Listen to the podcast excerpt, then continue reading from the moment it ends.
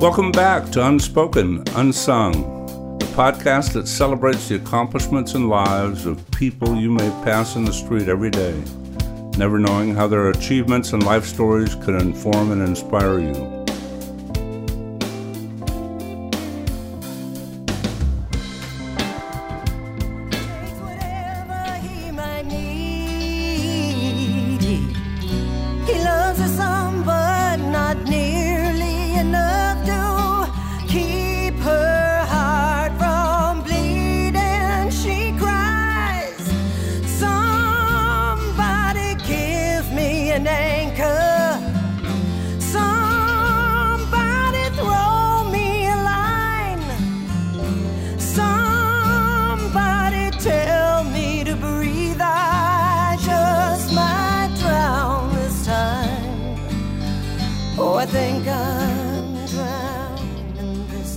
This episode of Unspoken Unsung is a masterclass in what it means to be an artist, an actor, a musician, a writer, or a person engaged in a career that requires one to defy the odds, all for the sake of passion for the calling itself. Lorraine Devon Wilke discovered her artistic calling at an early age. She's an accomplished singer, songwriter, actor, and screenwriter.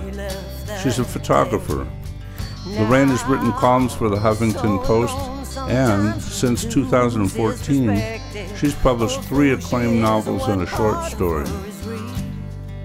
I learned a lot in this conversation.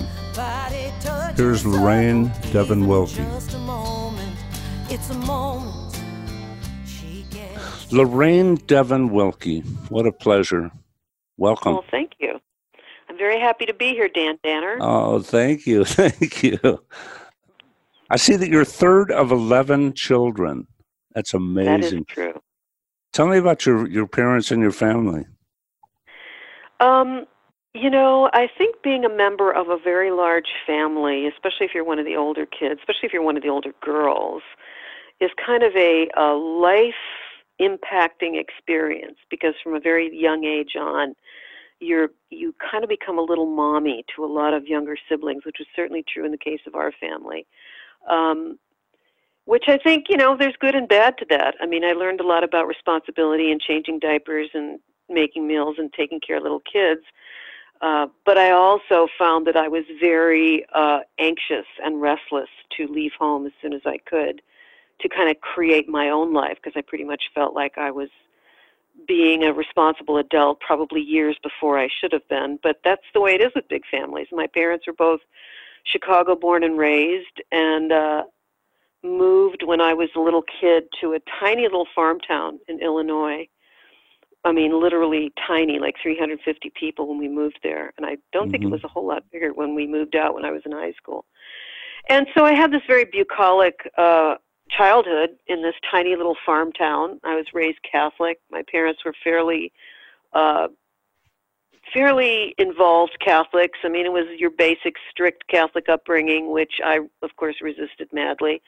And um, and then when I was in high school, we moved a little further south, closer to Chicago, to a little town named Crystal Lake, where I did my high school years. And then I went to college at the University of Illinois in Champaign Urbana. And you know, I think um, being one of eleven, to go back to your question, I think it it it it informs pretty much everything about you because all of us are products of our childhoods and how we were dealt with by our parents, the amount of one on one or the lack of one on one. And I think when you grow up in a family that large, um, you become independent very quickly because you have no choice. You know, you mm-hmm. don't you don't have that parent like I'm a mother of one child and you know that child got my undiluted attention from minute 1 till he moved out and he still gets a lot of attention because he's my one child. Well, when you're one of 11, you just don't get that. And so there's this interesting developmental facility that happens where you become very independent and very self-sustaining, which is, you know, good and bad. It's got good and bad to both. And so, you know, I crashed into my adult life um, pretty uh, wildly. Um, I I left home between my freshman and sophomore years of college and just kind of went madly about my life at that point. I say madly because, you know, it was the 70s. It was a crazy time in our culture. I was very deeply involved in music, even through high school and theater. So everything I did was very creative, and all the ancillary cultural aspects of the creative world were very much a part of my life. You know, just a lot of uh, colorful people, a lot of colorful experiences. I was not living a conventional life. I was on the road with a rock band for about three years, def, you know, during my college years, and actually that ended up pulling me out of college and sending me on the road, which is how I ended up in Los Angeles. How did your your choice of art and music? How did that sit with the family? Well, it was a mixed bag because my parents were both very interested in the arts, and we were young. I mean, one of the really great things they did for us was they imbued our lives with creative, artistic things. My father, we we didn't have a TV for a good part of my childhood, and my father would go into the city, into Chicago, to the library, and bring home boxes and boxes of books that we could keep for months at a time. And so we were all voracious readers. We we put on little plays. We did music.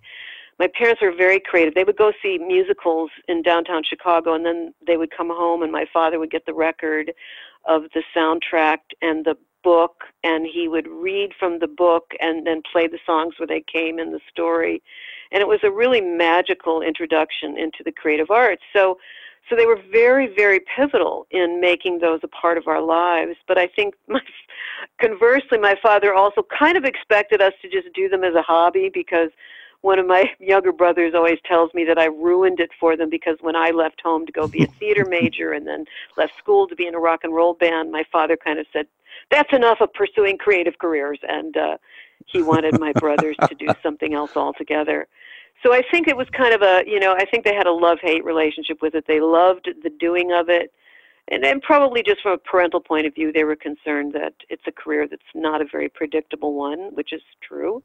So they were always, my father was particularly very worried about my choices um, when I leapt into my life and probably was worried about those till the day he died because he was a frustrated writer himself and he he pursued it somewhat but never had any success at it and he supported me as a writer but i think he also knew that it was a very difficult road to go down in terms of financial security or you know any kind of you know market success, which I understand. As a parent, I was thrilled when my son went into the sciences, to be honest with you, because I thought I, I knew that he would have an easier road in terms of creating a secure life, which he, he is and has. The arts are difficult. So, you know, my parents kind of did a funny thing of making it such a part of our lives and at the same time uh, being fearful of our pursuit of them as adults. So it's an interesting mixed bag. Was your role in the family pretty much as a an older child? In other words, with 11, you don't get a clear middle child section, I don't think. No, I don't think so either. No. You know, I think um, well everybody in the family is so different you know there's there's different types of people both physically and emotionally and sensibilities you know there's some people that are very uh, external very extroverted very creative there are some people that are very quiet and introspective and um so it, it's an interesting mixed bag. I don't know you know how that whole middle child thing plays out like you said when you've got that many people i don't think it i don't think the formulas work as well well, what I've heard about being a middle child is that they tend to be sociable, mm-hmm. faithful in the relationships, and good at relating to both older and younger people. You know, which. Yeah, well, I, I think, you know, certainly that's true of me. And as a third child of 11, I'm not really a middle child, but our family kind of broke down into little families within the family. My two older sisters and I were considered one family.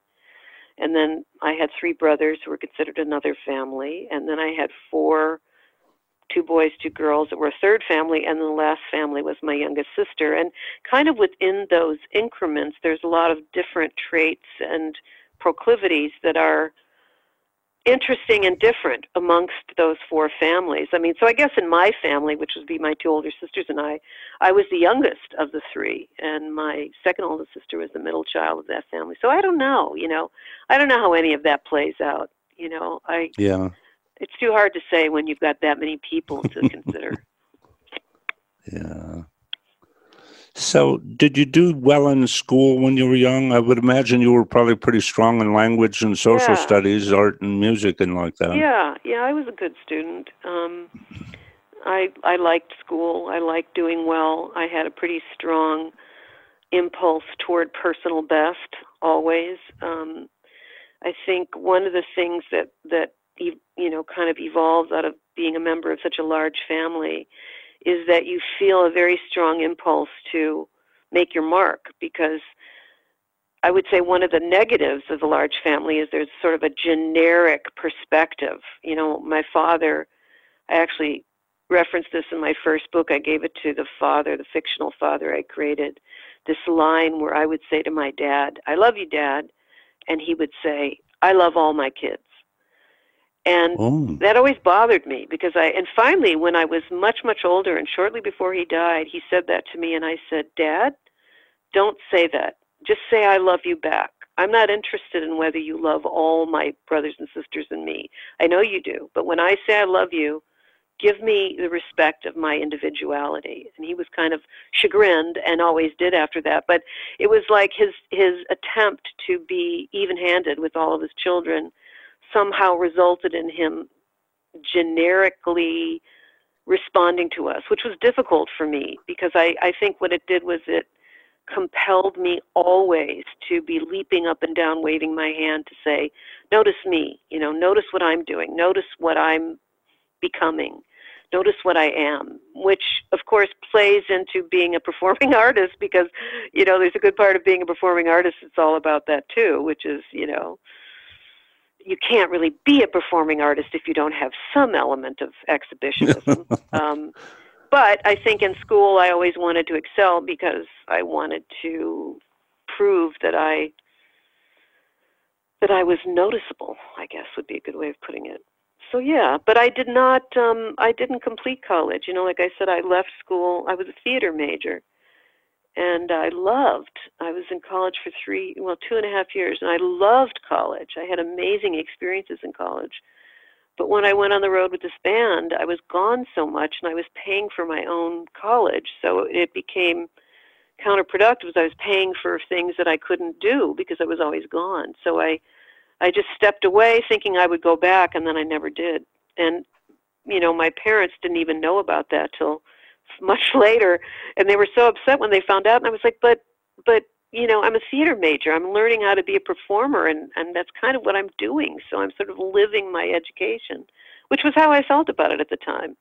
You know looking back Mhm. should i have gone back? I don't know. You know i i toyed with the idea a few years ago and then just kind of i don't know i'm not compelled. So um, my my academic. I once had a person said to me, "You're you're a creative. You're not an academic," and I, I suppose there's some truth to that. I'm not compelled to do uh, courses and go to school, and I have many friends and family who love going to school. I I loved when I was at school, but I have no compunction to go back.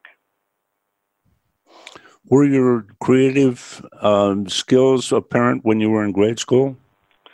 Um, yeah, you know, I was in the school choir, and um, it was a tiny, tiny little Catholic school, so there wasn't a lot that went on creatively other than the, the church choir. But I was a part of that, and that was really uh, something I loved doing.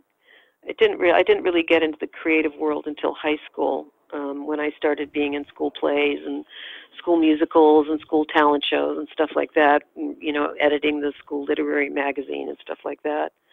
So that sort of didn't happen until high school.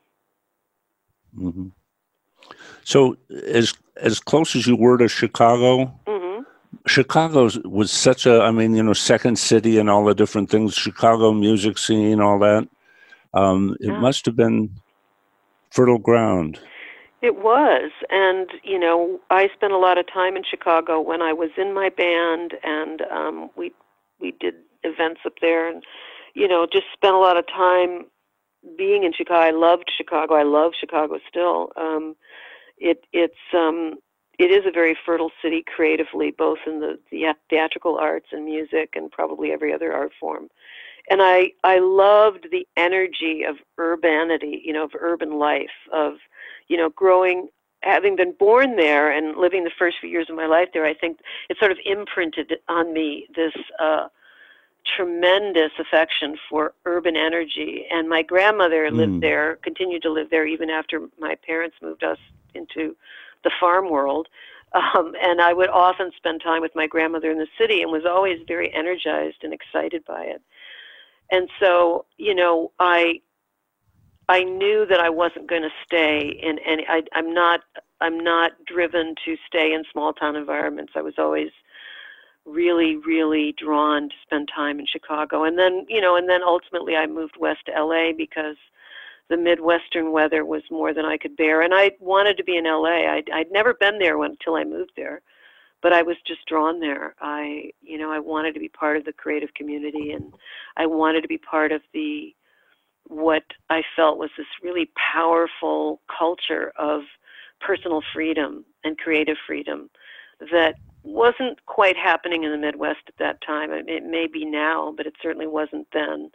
And so I was very drawn to move west, where I felt like the greatest gift Los Angeles gave to me and to anyone who ever came here was permission to be exactly who you are, however you are, whenever you want to be who you are without censure mm. or criticism. And then that was something I very much responded to and felt very home when I got here. So I've actually lived most of my life here now at this point, but I love going back to Chicago. It's one of my favorite cities. So.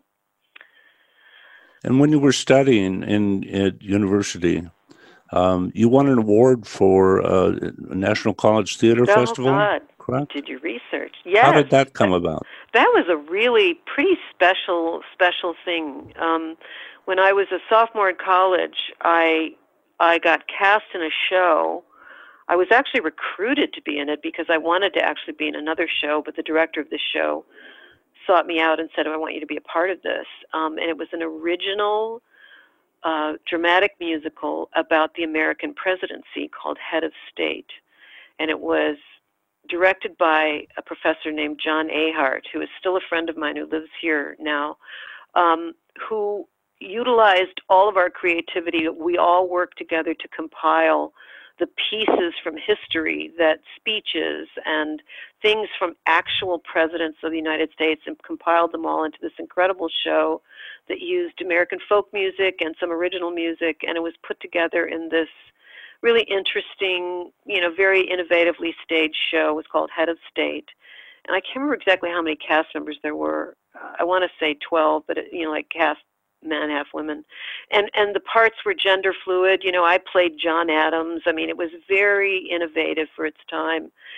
And it won the American College Theater Festival, and which gave us the opportunity to go to the Kennedy Center and perform it there, which was obviously wow. for any kid the well for anyone i would love to do that now uh, the most amazing experience because we were feted and treated like stars when we got to washington d.c um, we were taken around to the monuments and it was the most exciting thing. And to be standing on the big stage at the kennedy center singing and performing was was really a highlight i'm sure for all of us.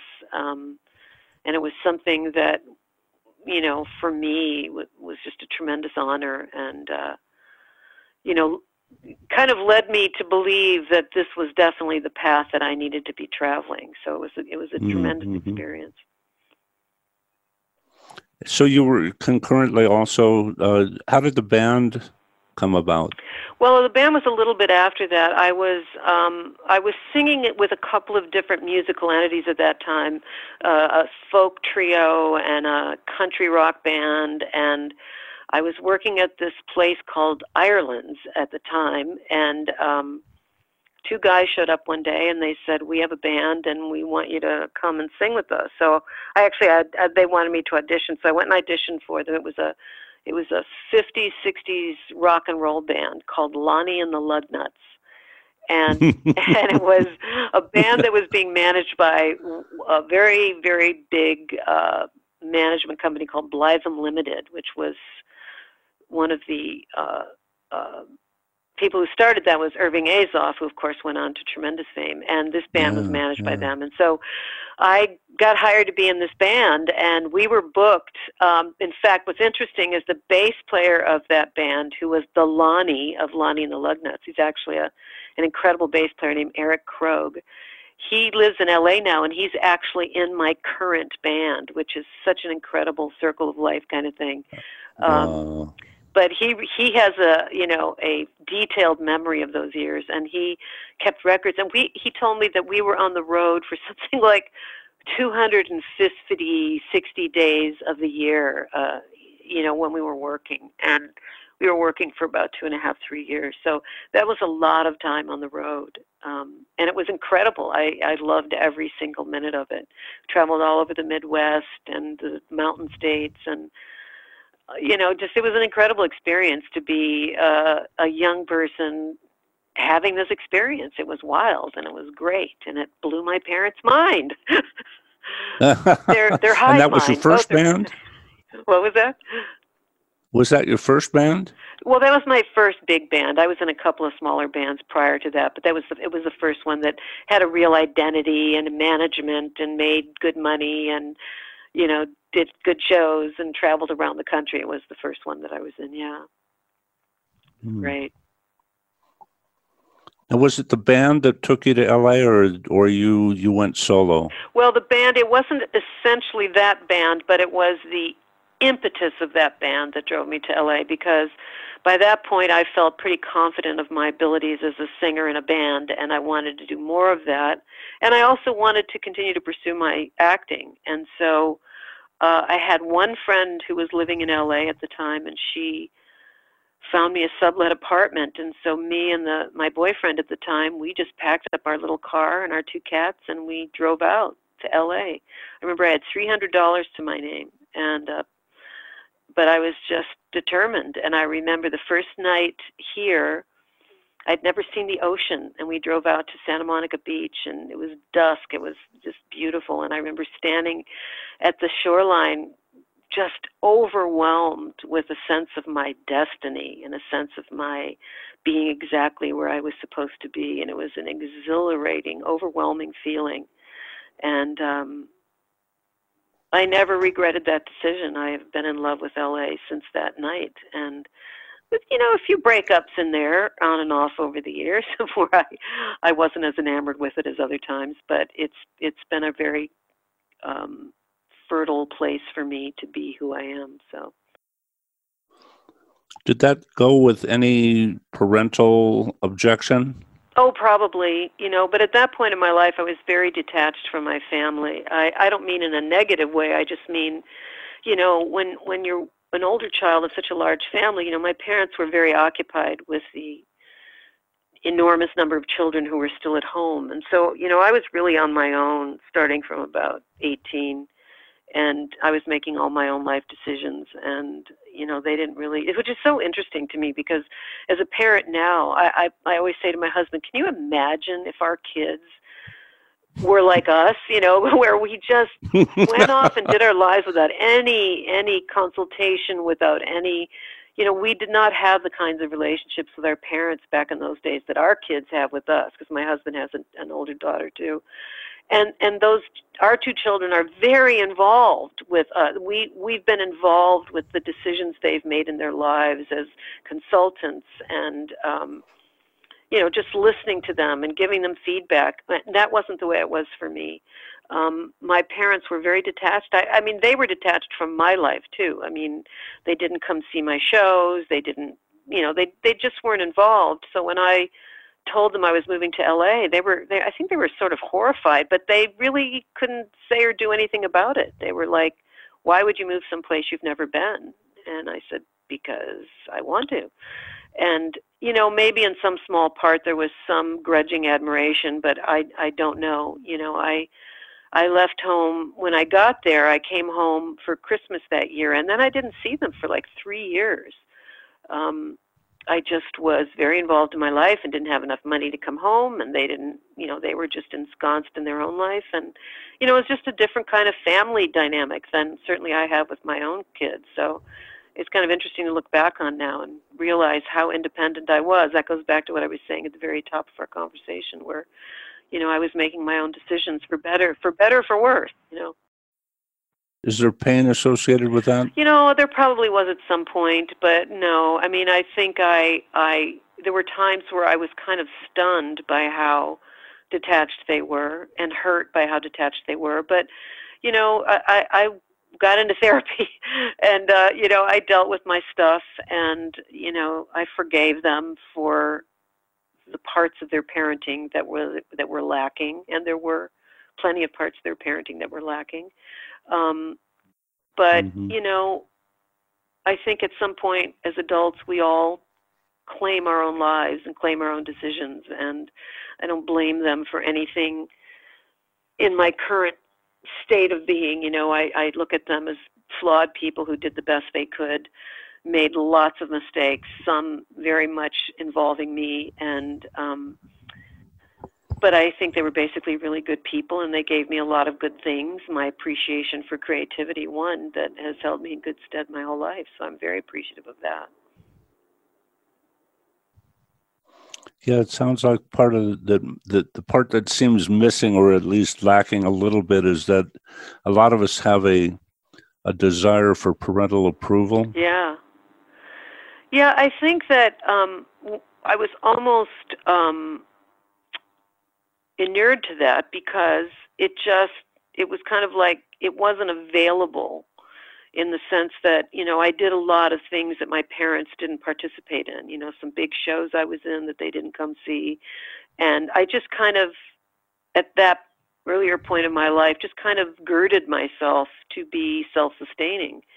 And so there wasn't not only was there not so much a need for parental approval, I almost rejected it. I almost felt like I don't I don't care what you think. You know, I'm going to do what I think I should do. And and I made a lot of mistakes as a result. Certainly in, you know, the way I can I mean, I don't feel like I was completely uh had it on how to be an adult in a lot of ways, whether it was about money or about relationships or about how to conduct myself. I mean, there were a lot of missing chips that happened because my parents were detached from my life so there, you know, I don't think that getting parental approval drove me. I think what drove me was my own need to make a mark in the world so that I could feel that my life had purpose. I felt that very strongly. I still feel that. I still feel that. So, mm-hmm. Um, mm-hmm. so perhaps it came out of some parental stuff, but it felt more like it was my own burning uh, driver throughout my life. Mm. So a man named Robert F. Lyons seems to have had some impact on your career. Yeah. When did you meet him? Um, when I got to LA, I got into Scientology when I was in El- Illinois. I had rejected my Catholic faith.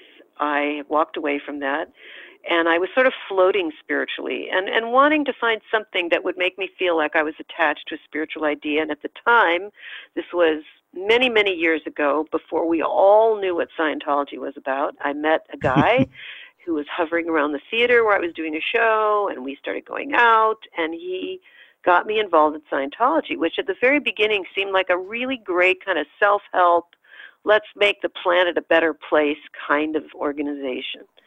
You know, it was just in a small little house, and it was a lot of great kids that were just like the kids I knew in the theater department, and it, it felt very different than it evolved into, and as we all know of it now. So when I moved to when I moved to LA, I re, I connected with the Celebrity Center Scientology organization here, thinking that it was going to be this mecca of artistic endeavor and artistic people and and it really wasn't that. It was just a big building in Hollywood where you could take classes and you could get auditing and you could you know, whatever. Um, but I did meet Bobby Lyons through that. He was starting an acting class that was started just a couple of months after I got here. So I was one of his first. I was in his first class, and I studied acting with him for five years, and he was a very, very good acting teacher. The things that I learned from him, not only about acting, but about how to give critique, how to analyze and consult work, uh, are things I utilize to this day. Um, uh, he gave me the great gift of teaching me how to teach. I became one of his um, substitute teachers, and I had my own beginning acting class after several years of working with him.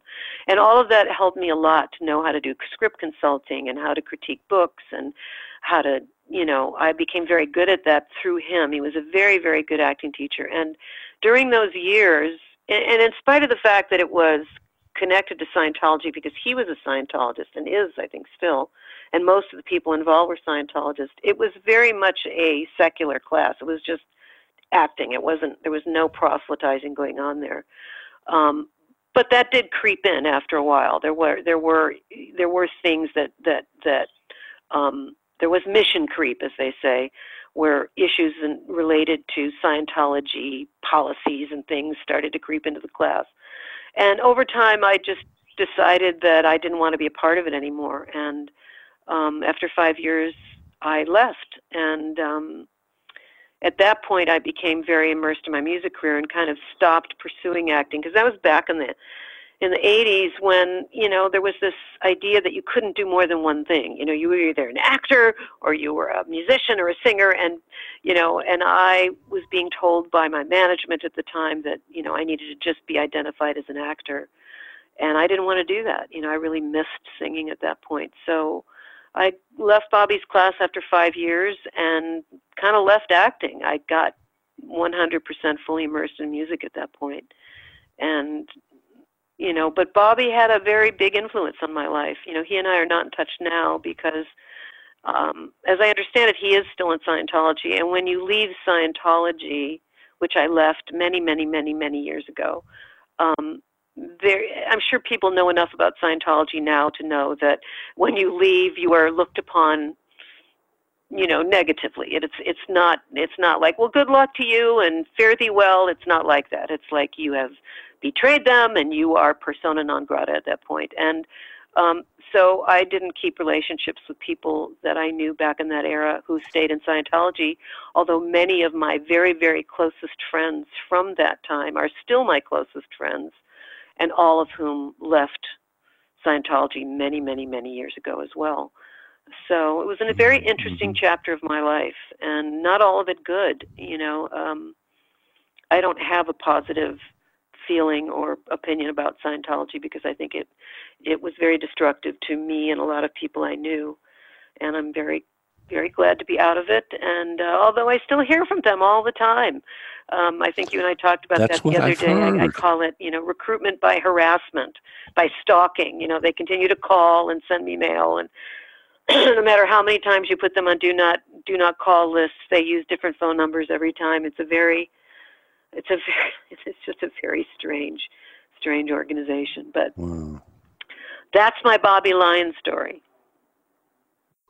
And and you say you had management at the time. How did you come by a manager? Well, you know, I was getting out at that era. I was very young, and uh, you know, I was getting out on a lot of auditions, and uh, so I had, you know, just I don't remember how I found this. I don't remember. Uh, I, I some manager. I met him through somebody else. You know how it usually happens, and you know, I had agents and managers, and I did tons of auditions, and I, you know, I got a couple of very small things, and toward the end, the manager that I had uh, made some bad decisions related to, you know, he was so sure I was going to get a better job that I turned down a job I could have had, and ultimately, you know, decided I decided we would part ways, and so I that was when I made the decision to walk away from the pursuit of acting. I say the pursuit because I really wasn't getting, I wasn't successful in getting work as an actor at that age. You know, I, I wasn't, I was doing plays and things like that, but I wasn't getting film and TV jobs, which is what I wanted.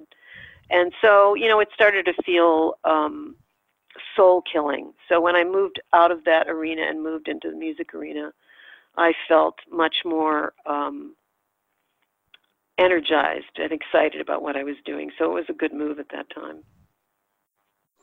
And your your management had uh, it was specifically Yeah. acting and not music? Yeah, then it was. And then when I moved into the music world, uh, within a fairly short period of time, I, I got management in the music world, and um, you know, it, it was a people that you know financed my demo tapes because those were back in the days when everything was analog, and you made demo tapes where you'd record four four songs and then sh- you know shop those to A and R departments at record labels in an attempt to get record deals and uh, I was very lucky to have financiers and management and producers, and I worked with some of the most amazing people in the world. Um, I had an incredible band, and we did really, really well. I mean, we got about as close as you can get to hitting the jackpot without hitting the jackpot. Um, we had a very successful regional and local uh, live thing. We played all the best clubs. It was incredibly exciting. You know, it was the dawn of the MTV era we really felt like we were part of something and it was oh my god it was just the most fun ever.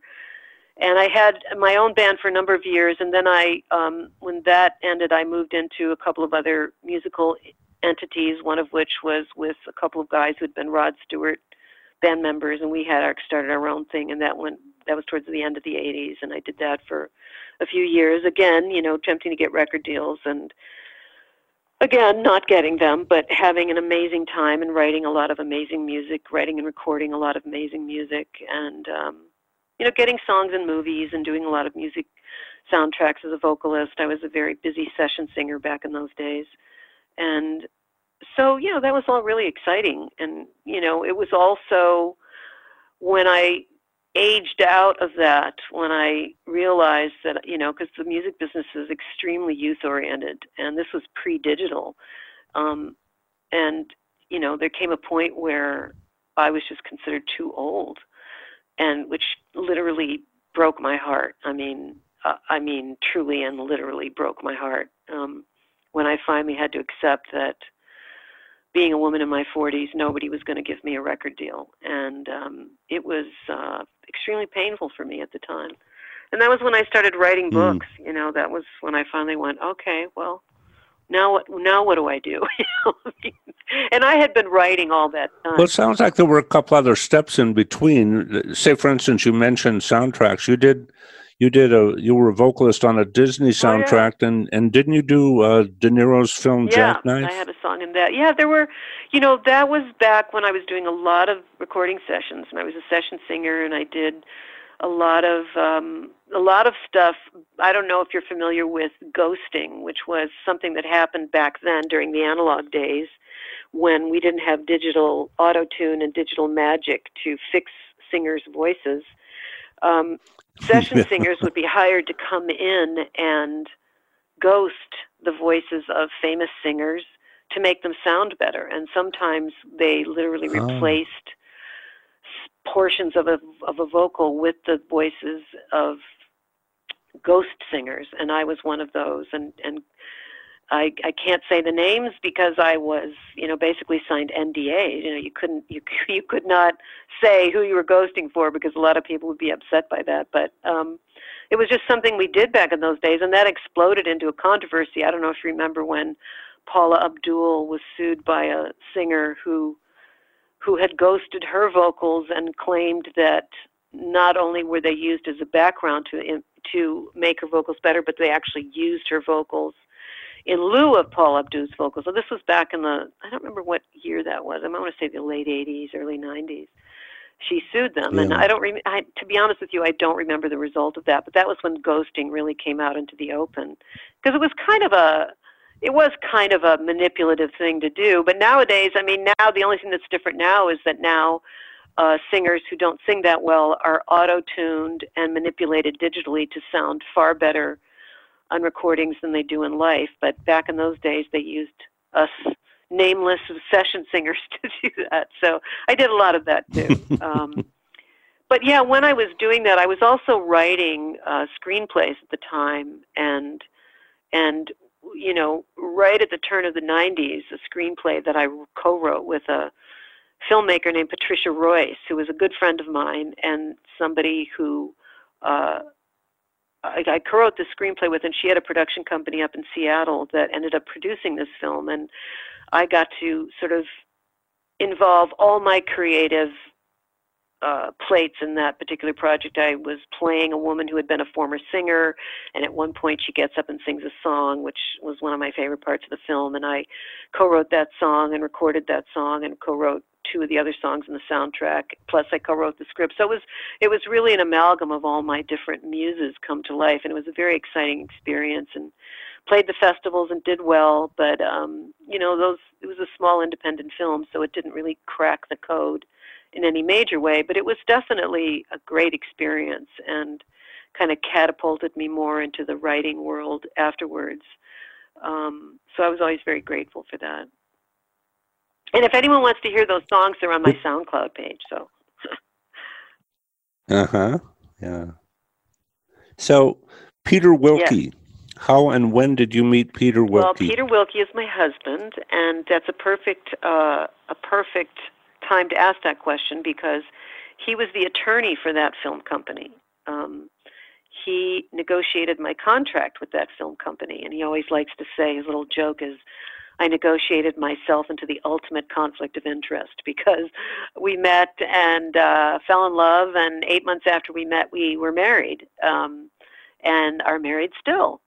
So I met him wearing while he was wearing his hat as an attorney, but after we got to know each other better, I discovered he was an amazing songwriter and singer.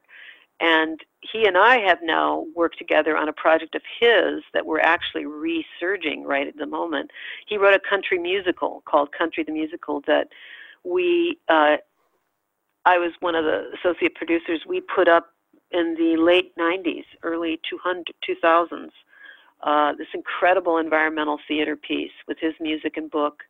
And that was something we did together. That was an amazing experience, and um, we've gotten some interest from people who want to bring it back. So we're we're pursuing some. We're doing a little research on that now.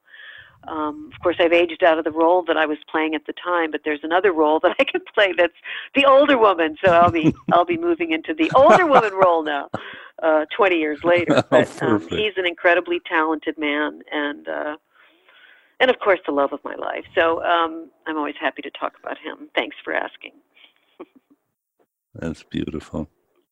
So you you had said that that, that now you've begun to write. Uh, was this where you, you had a column in Huffington Post? Yeah, I started. Um, I started my own blog back in 2010, and um, because I felt a tremendous impulse to communicate my thoughts. I was that kind of person who wrote letters to the editor because I was so compelled to express my viewpoint. So then when blogging came out, I started a blog, and it, it did pretty well. And so um, I reached out to Arianna Huffington, who, who was the owner and the founder of the Post at the time. She has long since left. And I sent her a link to my blog, and I said, I'd like to write for you. And unbelievably, she wrote me back. I think she's one of two famous, huge people who wrote me back. The other was Steve Jobs. Uh, he was somebody who wrote me back when I wrote to him personally to complain about some Apple product I had and couldn't get service on, and he actually had contacted me back, not personally, but he wrote me back. Um, but anyway, Arianna Huffington wrote me back and said, "Yes, I'd I'd love to have you write for us." And she set me up with her main editor and uh, set up what I called my column. I don't know that they considered it a column, but it was I was considered a contributor.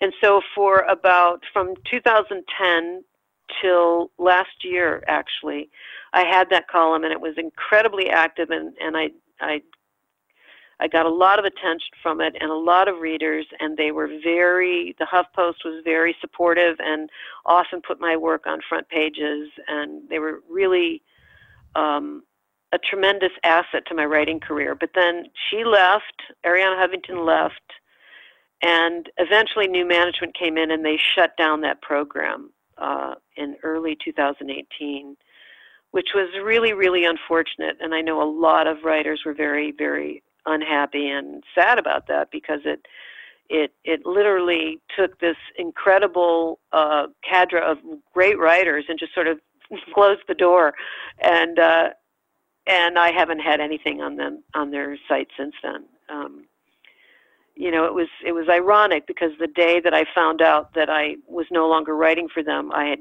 gone to submit an article. You know, they had portals where you would input your article and you know it was all done digitally and you didn't have to talk to anybody and i went in and it was like literally the door was locked i, I couldn't get in i was like what the hell so i wrote to the, my editor and i was like what's happening here and he was like oh didn't you get the email which of course i didn't and basically oh. apparently some email had gone out to all the writers saying we're shutting this program down i did not get that email and um at the time this happened when i was sort of unceremoniously shown the door, I had had an article that was on the front page and had been there for days, which was very unusual for them.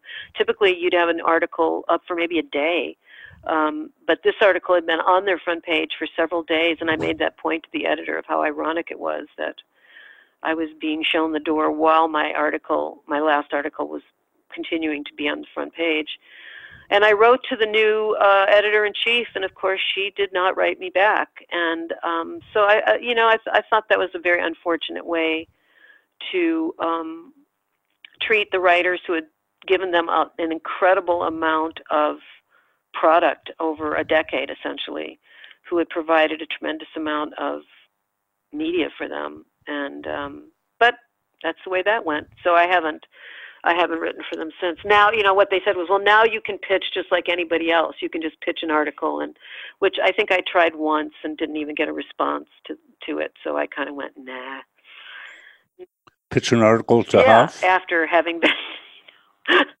you know, it was it was just, after being blindsided. Just, sure, the whole thing was ridiculous. So I just I don't even read them anymore. Um, I wasn't, you know, and I'm not the only person. There were many, many, many writers that were incredibly put off with the way that was handled. And you know, I don't know. I feel like I don't. I feel like they lost a tremendous amount of uh, content, really good content from really good writers by doing that. But that was their choice. So I don't know how they're doing. Maybe they're doing fabulously, but um, I'm no longer a part of that. Was that experience what drove you into or or pulled you into novels? No, I had already novels? started writing novels by then. Um, it was kind of, uh, I really started writing novels in earnest about 10 years ago. Um, I, I, at that point, had completely uh, done my memorial service for my music career, which took years. It was years of mourning and, you know, uh, painful, painful stuff. And I started writing a book. I'd gotten an idea for my first book from um, a family story, and I started writing it. And then, in about I think it was literally about ten years ago, I started writing it in earnest. And I had I wasn't writing for HuffPost yet at that point, and so concurrent with starting my blog, and then concurrent with writing for HuffPost, I was writing my first novel, which um, I self-published in 2014 after about a year of trying to get an agent, a literary agent, because I wanted to go the traditional route. I wanted to get a good publishing deal with a good publishing company, but um, could not get an agent. So I ultimately self-published in 2014, and it did really well. I was very enthused about the self-publishing world at that point, and I, you know, spent a lot of time, money, and energy on promoting it and marketing it and getting it in contests, and it did really well and got tremendous feedback from it. And a year later, I I had written a second book, which I had adapted from a screenplay of mine, a screenplay that I had written many years earlier that I, I got a lot of attention for and had been optioned a few times, but hadn't never been made. And it was a story that I loved, and I thought I'm not going to let this story die on the vine. So I decided to adapt it into a novel, which I did and uh, that's my second book, which is Hyster- Hysterical Love. And I didn't even shop for an agent that go around. I was so I was so still burnt out from the first effort to find an agent. So the second time, I just I hired a publicist who was wonderful in helping me launch it, and I launched that book a year later in 2015. And it it did incredibly well amongst readers. It it got tremendous uh, feedback, positive feedback. It, it won a few awards, but for whatever reason, it didn't do as well uh, in terms of sales as my first book, which I still don't understand because I think it's actually a more accessible, more mainstream story, and I think it's a fabulous story, if I may say so myself. But I'm still planning on doing something with it. I don't know. I'll figure it out. Um, and then after that, I took a break for a few years. I I was then, you know, I was writing for HuffPost. I was doing a whole bunch of other things, and I started writing my cur- the book that came out this year. I took a while to get to that one because the the you know the time that you have to put into marketing and promoting your books is overwhelming. It, it takes so much time. And nowadays, even if you have a, a deal with a big publishing company, it is incumbent upon you to be your own marketer and promoter. Um, hiring publicist is incredibly expensive, and I've done it twice, and I'm grateful that I did it, but I, I couldn't afford to keep doing it.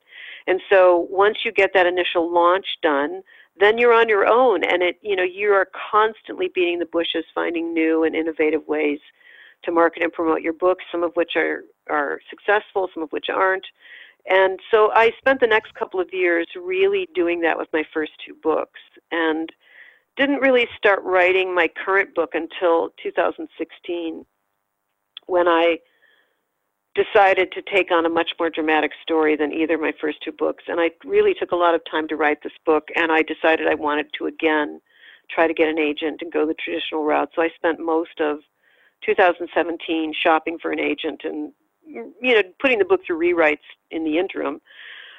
Um, and couldn't get an agent interested. Um, I was no, really? um, I was. This was during an, you know, all of a sudden I was informed, unbeknownst to me at the time, and given how plugged I plugged in I am to contemporary culture due to my work with HuffPost and my blog writing and my activity on social media, I was surprised to find out that as a white author writing a story that included black characters, I was told by every agent who either read the book or heard about it that they would not be able to sell the book because I was a white author with black characters in my book, and that it would be considered, or the fear of having it considered cultural appropriation was too high to risk it, which stunned me. I had no idea that this was a thing, you know, at the time.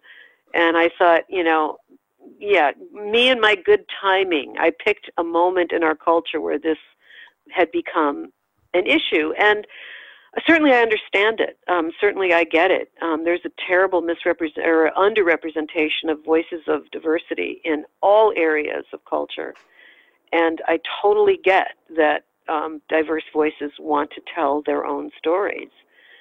But I didn't feel this was a story that wasn't mine to tell. It was a story that was inspired by real life experiences that I had um, in a very long term relationship with a man of color. Um, I had always wanted to tell the story from the point of view of both members of this relationship. And I felt it was a very topical, very contemporary, very riff from the headlines kind of story. And that was the story that I told. And so I felt that I was within my rights to tell it because it's a story about an interracial couple. Well, who gets to tell that story, right? I mean, can only one person tell that story? And I, you know, I was I was I was really stunned by the responses that I got. Some of which were by people that read the book and said this is a really uh, incredible book, really important book, but I don't have the courage to take it on. And I was devastated because I, I thought, wow, this is I I thought this book would definitely garner the attention of uh, the more commercial publishing world and I was finding that not to be true. So then in early 2018, I went to a writers' conference in San Francisco where I met Brooke Warner, who's the president of a small press called She Writes Press, uh, which focuses on female writers.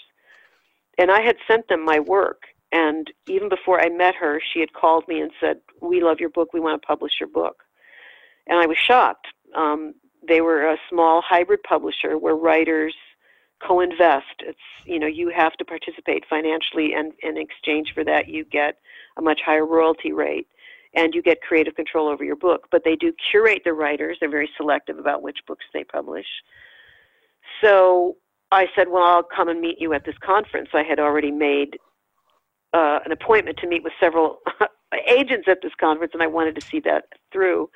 And I remember it was like at some point in the middle, it was kind of like a speed dating thing with agents, where you got five minutes with each agent, and uh, you had an hour to see as many agents as you wanted. And about halfway through that, I was standing in the middle of the room, and I had been rebuffed by every agent I talked to for the same reason that I stated earlier.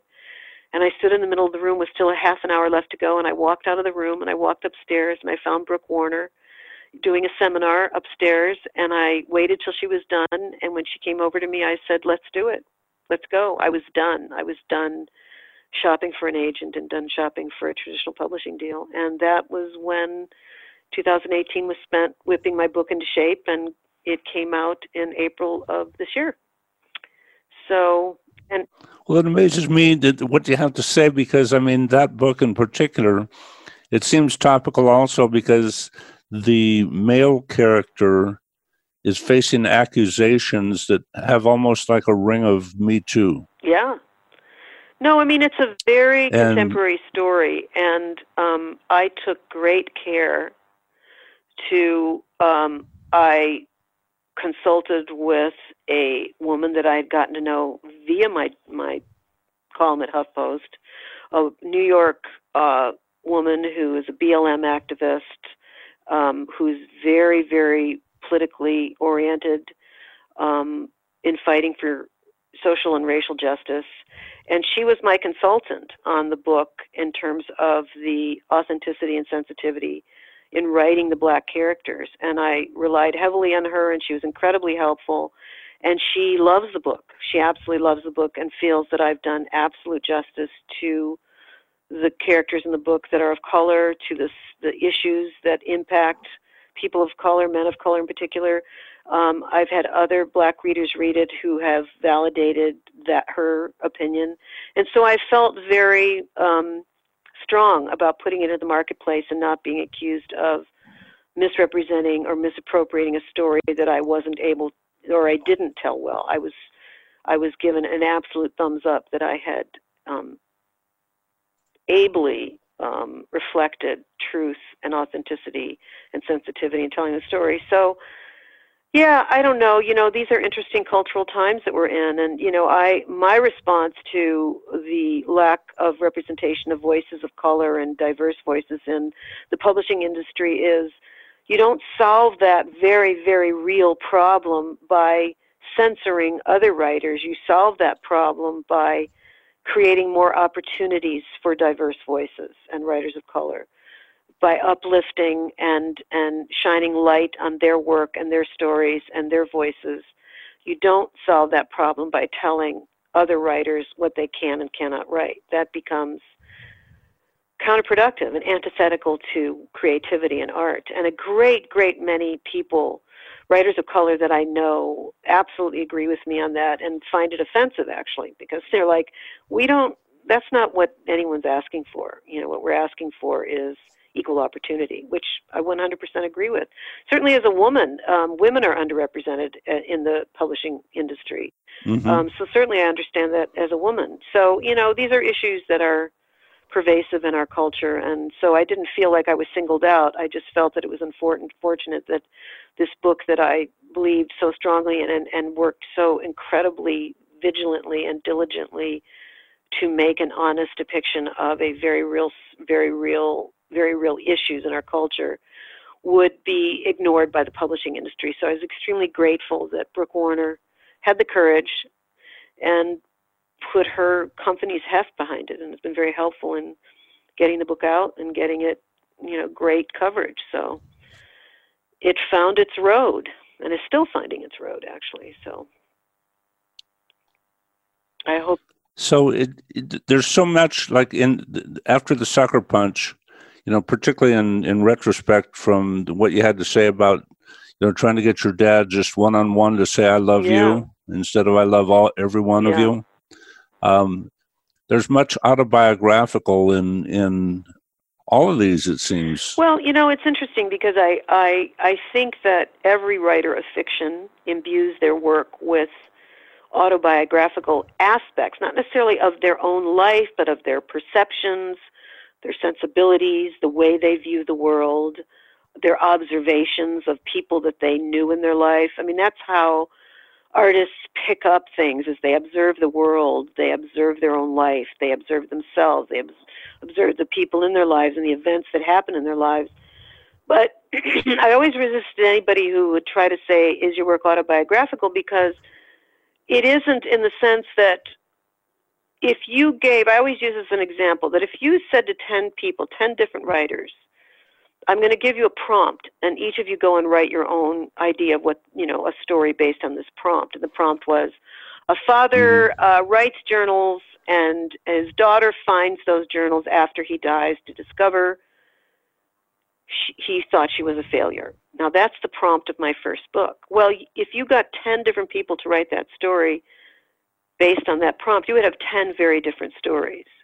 So, that's true. The fact is, is that the, the prompt was autobiographical in the sense that um, that story came to me through my older sister who asked me, because I knew my father wrote journals, uh, if I had read this one journal, because he he wanted us to read them. He he thought that we should read them, and I I tried, but I I couldn't. I didn't. Um, and I said no, I hadn't read this one journal. Well, it turned out there was this one journal where he had written about me quite a bit during this one year, and it was not flattering, in which he said basically that he thought I was a failure. And to read that after he died was pretty shocking, but it didn't because I was so estranged from my father emotionally. It didn't impact me as hard as it might for someone who had a normal relationship with their father. I was in a women's group at the time, mm. and I told them the story, and and en masse they burst into tears, and all of them saying, "Oh my God, if I if that happened to me with my dad, I would have died. I would have been just devastated." And a few men told me the same thing, and I thought, "Oh, that's interesting. That's an interesting reaction." And I thought, this is an interesting story. You know, I want to explore this. So then I took that re- real thing and I wrote a fictional story with fictional characters. Um, so it's not my story. It's it's a prompt from my life that that evolved into a very fictional story with fictional characters, some of whom I imbue with characteristics of people that I know, people in my family, some of mine, you know, but it's very much a fictional story, which is true of both my other two books, both of which were prompts from real life that's how I that's how I frame it. That you know I, I'll get a prompt and then I'll go, what if you know, what if instead of this this and then you run with that story and you let it kind of unfold and tell you what it's going to be. And um, so yeah i mean there's elements of my life in there but these are all fictional stories which gives me a lot of freedom. Um, i wouldn't want to write i'm not interested in writing memoirs. I want a, the freedom of fiction. I want the freedom to explore characters and, and plot lines well outside the facts and truth of someone's life. So that's that's kind of how I frame the three books that I've written so far. There's some things that I'm struck by. Um, one of which is your commitment, your determination you know, whereas I think a lot of people just would have hung it all up. You know, would, would, is that first heartbreak, be it musical or whatever. There's there are a number of people that I know that would have just said, "Okay, that's that.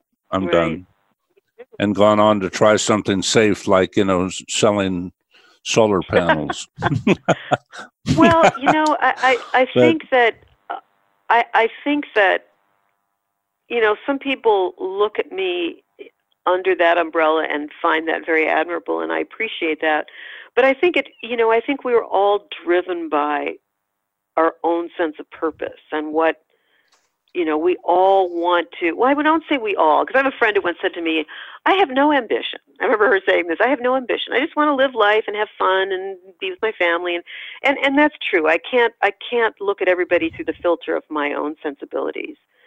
But for me, being creative is like breathing. And so it's it's you could you can look at it from a, a point of admiration or you could just say it's it's just who I am you know for whatever reason it's in my DNA and so when it became clear that I wasn't going to be the next rock and roll star which was my biggest dream my most coveted dream because it's the most exhilarating form of art for me personally um, I did have a moment where I kind of felt like a blank slate. Like, what am I now without this? I've been singing since I was 15 years old. What am I now if I don't have this? And it, it, mm, but, mm-hmm. but what I quickly realized is that as I started writing, because I felt I have to, I have to continue to be creative, that I got a tremendous amount of exhilaration and sense of purpose out of that. So, you know, it's, um, I think it's about what we're driven to do when we wake up in the morning, what we feel compelled to do. And I always had stories I wanted to tell. You know, when I was writing songs and taking photographs, it was interesting because I was just updating my photography site and I was looking at my banner that you put at the top of it, and, and I say something like, um, I'm a storyteller, inspired to find the narrative in everything around me, whether words, music, the smallest of moments, or the most amazing sights we see. That's the quote. And I know it's gross to quote yourself. And the only reason I'm quoting that is not to sound pithy, but to, to illustrate that that's really how I see myself. I see myself as a storyteller. So whether it was writing songs that told stories or taking pictures that tell stories or actually writing stories, I just see that as my language, you know, that that's my, um, that's my I don't know, that's my language. That's how I convey my principles, my my morals, my um, sense of righteousness and justice, my view of the world. It's it's how I feel best equipped to do that. And and I think in some ways that's burdened my creative career because at times when I was being asked to be more commercial and lighter and fluffier, I wanted to continue to tell my stories, and sometimes that ended up working against me. You know, um, I remember when I was in the latter part of my musical career, the manager that I had at the time got me a meeting with a top guy at a top music publishing company. I mean, big, big name. I will not mention. And I, he had put together a whole thing of my songs and the lyric sheets, and there was this one particular song that was incredibly poetic um, that I had written to uh, tell the story of a person who realizes they've lied their whole life and they now want to live a life that's honest. And so the song is basically personifying the lie. The singer is singing to the lie as if the lie is a person. And so it's a, it's poetic and it's a little, you know, it's a little you know, it's interesting. And I remember this guy sitting in his room, and it's a beautiful song. It ended up being put in the movie that I did up in Seattle. Um, reading the lyrics out loud, and he he he literally laughed out loud and said, "I have no idea what this means." And he said, "Do you know what we need from you?" He said, "Do you know the song Pour a Little Sugar on Me?" You know, the, and I went, "Uh-huh." And he said, "That's what we want you to write. Pour a little sugar on me." And I remember I started perspiring. I got very hot and and very like I suddenly felt like I couldn't breathe, and I was like, and I I left that meeting and I said to my manager, I can't do it. I can't write "Pour a Little Sugar on Me," and that's not to impugn it. You know, "Pour a Little Sugar on Me" or anyone who writes pop music or or pop narratives. I couldn't. And I didn't get that deal. And I lost my manager because he said, You're insane. And so I say it, it probably worked against me in trying to create a commercial career, but I couldn't do it. I tried. I tried, you know, and, and even it's funny, a very literary friend of mine asked me a, a while back, he's a brilliant writer, and he said to me, Do you think you could write a book that was just pablum, just just pop fiction, just commercial crap like Fifty Shades of Grey, but you know, something that'll just hit the zeitgeist and become viral. And I went, no, I couldn't because I, I'm not saying I couldn't. The only way that I can create is if I'm impelled to do so. If that muse within me must be heard. And I cannot imagine sitting down and trying to write something like that. I don't think I could get through the first page. So you know that what that you know in response to your comment i mean i think that's you know we're all driven by whatever drives us and that's what drives me for better or for worse and there's good and bad to that you know so that notion of being driven there's another word that's popping into my head as as we're speaking now which is the word passion mm-hmm. you know and and I, have known a lot of singer songwriters, and and there are a couple things that are also sticking with me about our conversation today. One of which is that few of them have ever had the wisdom to try to seek somebody to to manage them or support mm-hmm. them. So they end up left with their own narrative about whether they were good or not, based on what you know, based on whether they personally got something done, you know, and, and how much can you? I mean, I'm struck also by the amount of energy you expended into marketing and doing the things you needed to do to get to get these things that self-published you know get things like that known yeah well i guess i figured if i'm going to create something i i want an audience you know i was never anyone who wanted to sit in my you know dark room in the basement and paint oil paintings that no one saw that was not you know i i believe i mean my i believe that art is my form of communication and so of course every artist, I think, or not every artist, but many artists are driven. They want their words, however they're communicated, whether it's through music or writing or photography or art, they want their words, their voice to be heard. And so, you, you know, you have to take certain steps to be heard. And I think, you know, it's interesting. I just finished reading a book uh, about, uh, written actually by my publisher, Brooke Warner, that it's a book about writing, and it's called Write On Sister, like write W R I T E, Write On Sister. That's it's focused on women writers and kind of uh, uh, tutoring them in a way and mentoring them in a way to to believe in themselves enough to put their work out there. She she references uh, things that are very true, which is that a lot of self negating that goes on with artists about their work. I know because I've heard so many people do it. You know, I've worked with people, collaborated with people who I became frustrated by because, you know, we'd have a great writing session on a screenplay and then the next morning they would come back and and hate everything that was written and think it was all crap and I'd be like, "No, it's not." You know, I've always and and I don't mean this to sound arrogant, but I've always believed in my work that's not to say that I don't go. I've always had a tremendous objectivity to my work. I don't know why that is, but I've always been able to look at it objectively. So when I would get a critique or when I would get notes from somebody, I could objectively look at it and go, are your notes helpful or are they just um, unproductive because I didn't write this the way you want it written? And I felt that I was always pretty good at discerning that. And so I tended to like my work, and so I didn't feel reticent to put it out there. I didn't doubt it. That doesn't mean I didn't think it needed work or that I couldn't improve or that I didn't have much to learn. All of that's true. But I I think that a lot of artists get caught up in self-doubt and non-starting and um, self-negating. You know I, i've worked with a lot of people where they they get real excited about doing something and suddenly you talk to them a few days later and one person said something that was slightly negative and they're off they're done you know they're not going to do that thing. And you're like no no no no no. You know you can't let one bad review or one stupid comment or one careless whisper stop you from doing what you believe in or what you feel is your communication. But a lot of people do, you know, and I think that, you know, for whatever reason, maybe it's a necessary level of arrogance, although I don't like that word. I always believed my work was worth getting out there, and so I honored it by doing what needed to be done to get it out there. So, well, here's here's another take on that.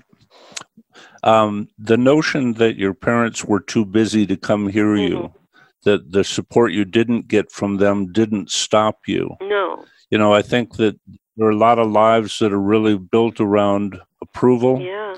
And I think there are a lot of ambitions that are stopped by fear of failure. I do too. Uh, that sense that no, I didn't make it. And one of the things I'm loving about today is to hear how many different times things have collapsed or, you know, managers left or career didn't make it, got close, didn't make it but that the mission or or the passion is undeterred. Yeah. Yeah, I'm not sure where that comes from, but it's definitely a part of my identity, you know, um, a certain relentlessness. And, you know, I, I think it's hurt me too in some ways because I think I've I've I've I've had periods of time where I have felt very uh, hurt by the fact that certain things didn't turn out the way I wanted them to. I have felt ignored and dismissed and not seen um, many times in my career. Um, times when I felt I deserved to be seen, heard, and and advanced and given opportunities I wasn't given.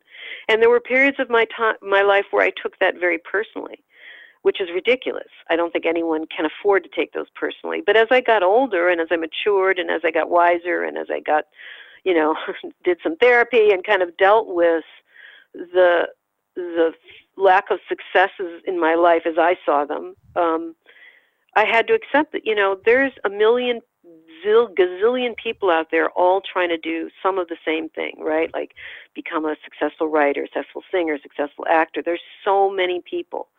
And I don't know why some people become successful and some don't. Um, when I was younger, people used to say the cream always rises to the top. But as I've lived my life, I know that that's not true. I have known some incredible actors who weren't didn't get the opportunities that lesser actors got. I've known some incredible musicians and singer songwriters who were absolutely stunningly brilliant who did not get the opportunities that lesser artists got. I know writers and you know in every field of the arts there are people that have become incredibly successful that are less talented than people who you've never heard of. So you can't take it personally. But you also I personally have no idea why that is because some people might say, well, the person who was successful did more, or they worked harder, or they. But I know that's also not true because I can honestly say I don't think anyone's worked harder than I have towards the goals in my career throughout my entire life. And that did not mean they came true.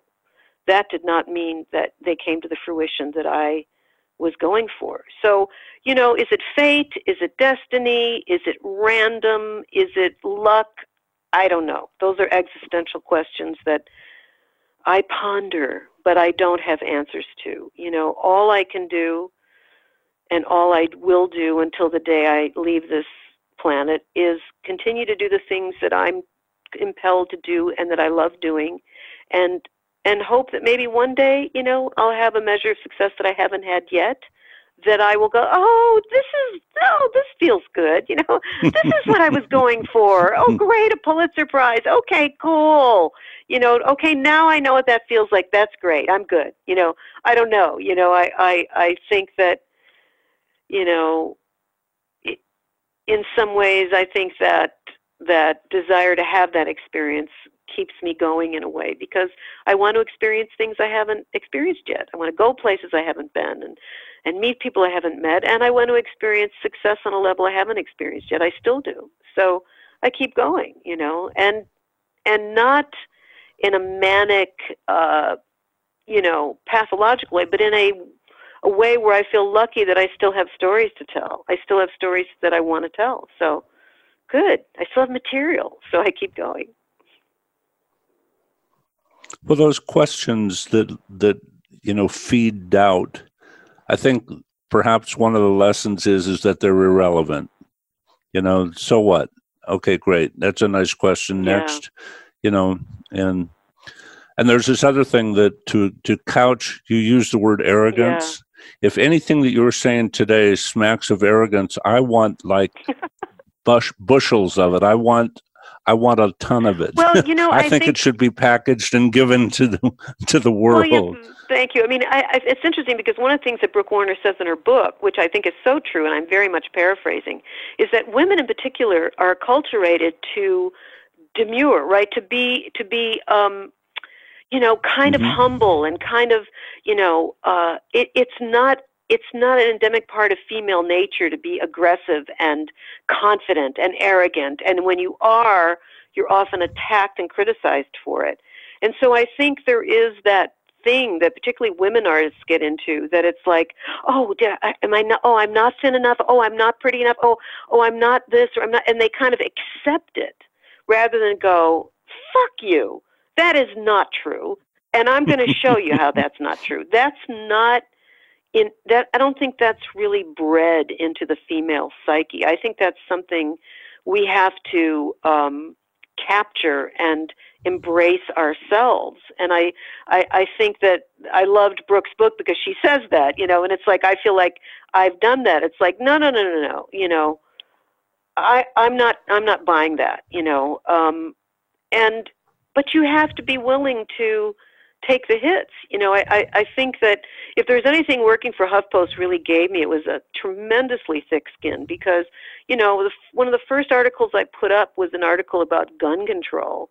And oh my God, you can imagine the heat I took for that. You know, um, it was unbelievable. You know, I mean, threats and vile commentary and aggressive attacking. Oh, I mean, it was hideous. And so after a while, you go, well, either I stop talking or I develop thicker skin. And that's always been, you know, I've got the thickest skin known to man, I think, at this point.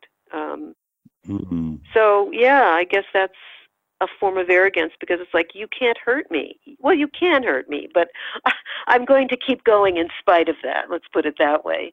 You know, because it is hurtful. I'm not, I'm not immune to that. It's very hurtful when people say hurtful things to you.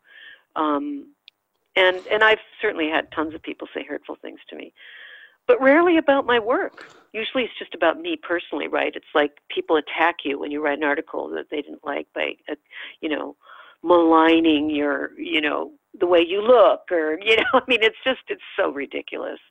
Um, yeah. So you just keep going.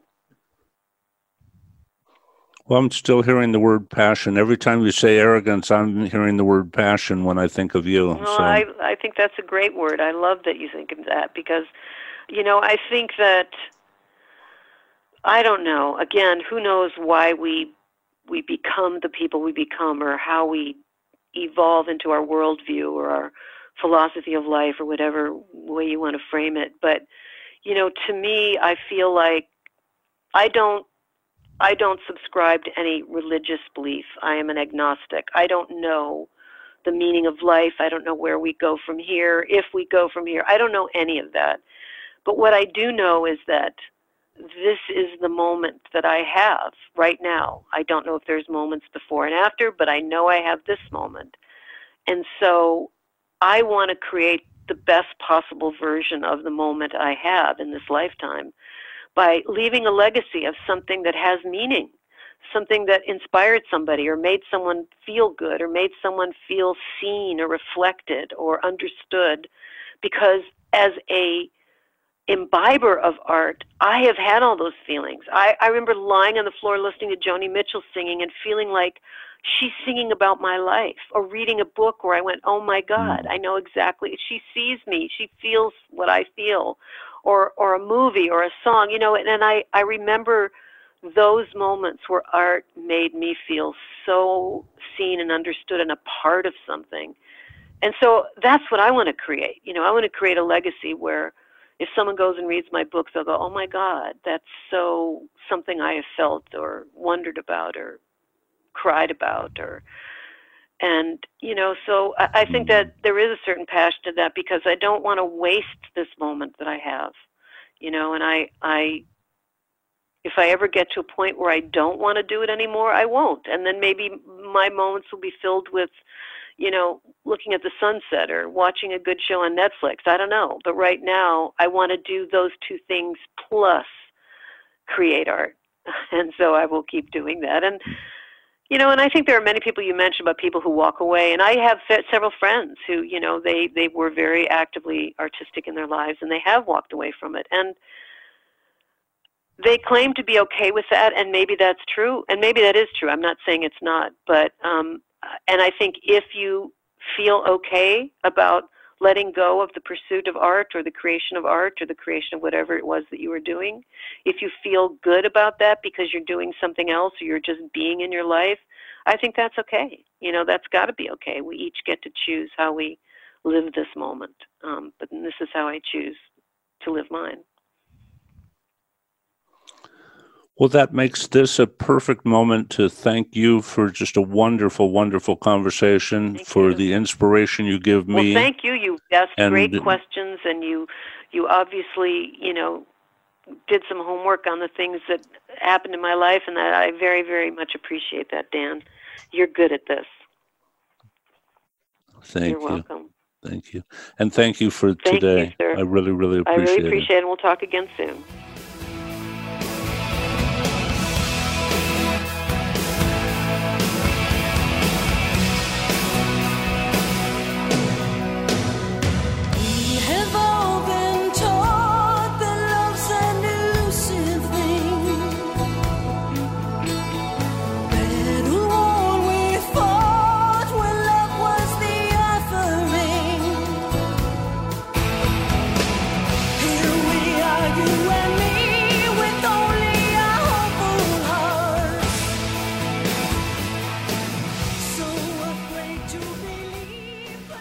Be sure to join us again next month for another uh, episode of Unspoken, Unsung, the podcast that celebrates and shares the extraordinary lives of people you might pass on the street every day, unaware of how inspiring their experiences could be if you only knew. Our thanks go out to Lorraine Devon Wilke for her time, thoughts, and introduction to her life and work. Do yourself a favor. Visit Lorraine's website, it's lorrainedevonwilke.com. That's L O R R A I N E D E V O N W I L K E dot com.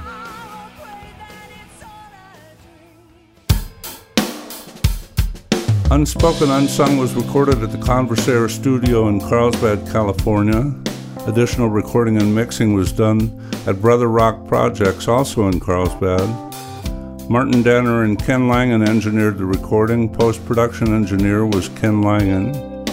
The show's host and producer is Dan Danner. The podcast theme music, Hope Not Hate, was written and performed by David Gwynn Jones for Zapsplat. Two songs, Drowning and I Surrender, were written and performed by Lorraine Devon Wilke.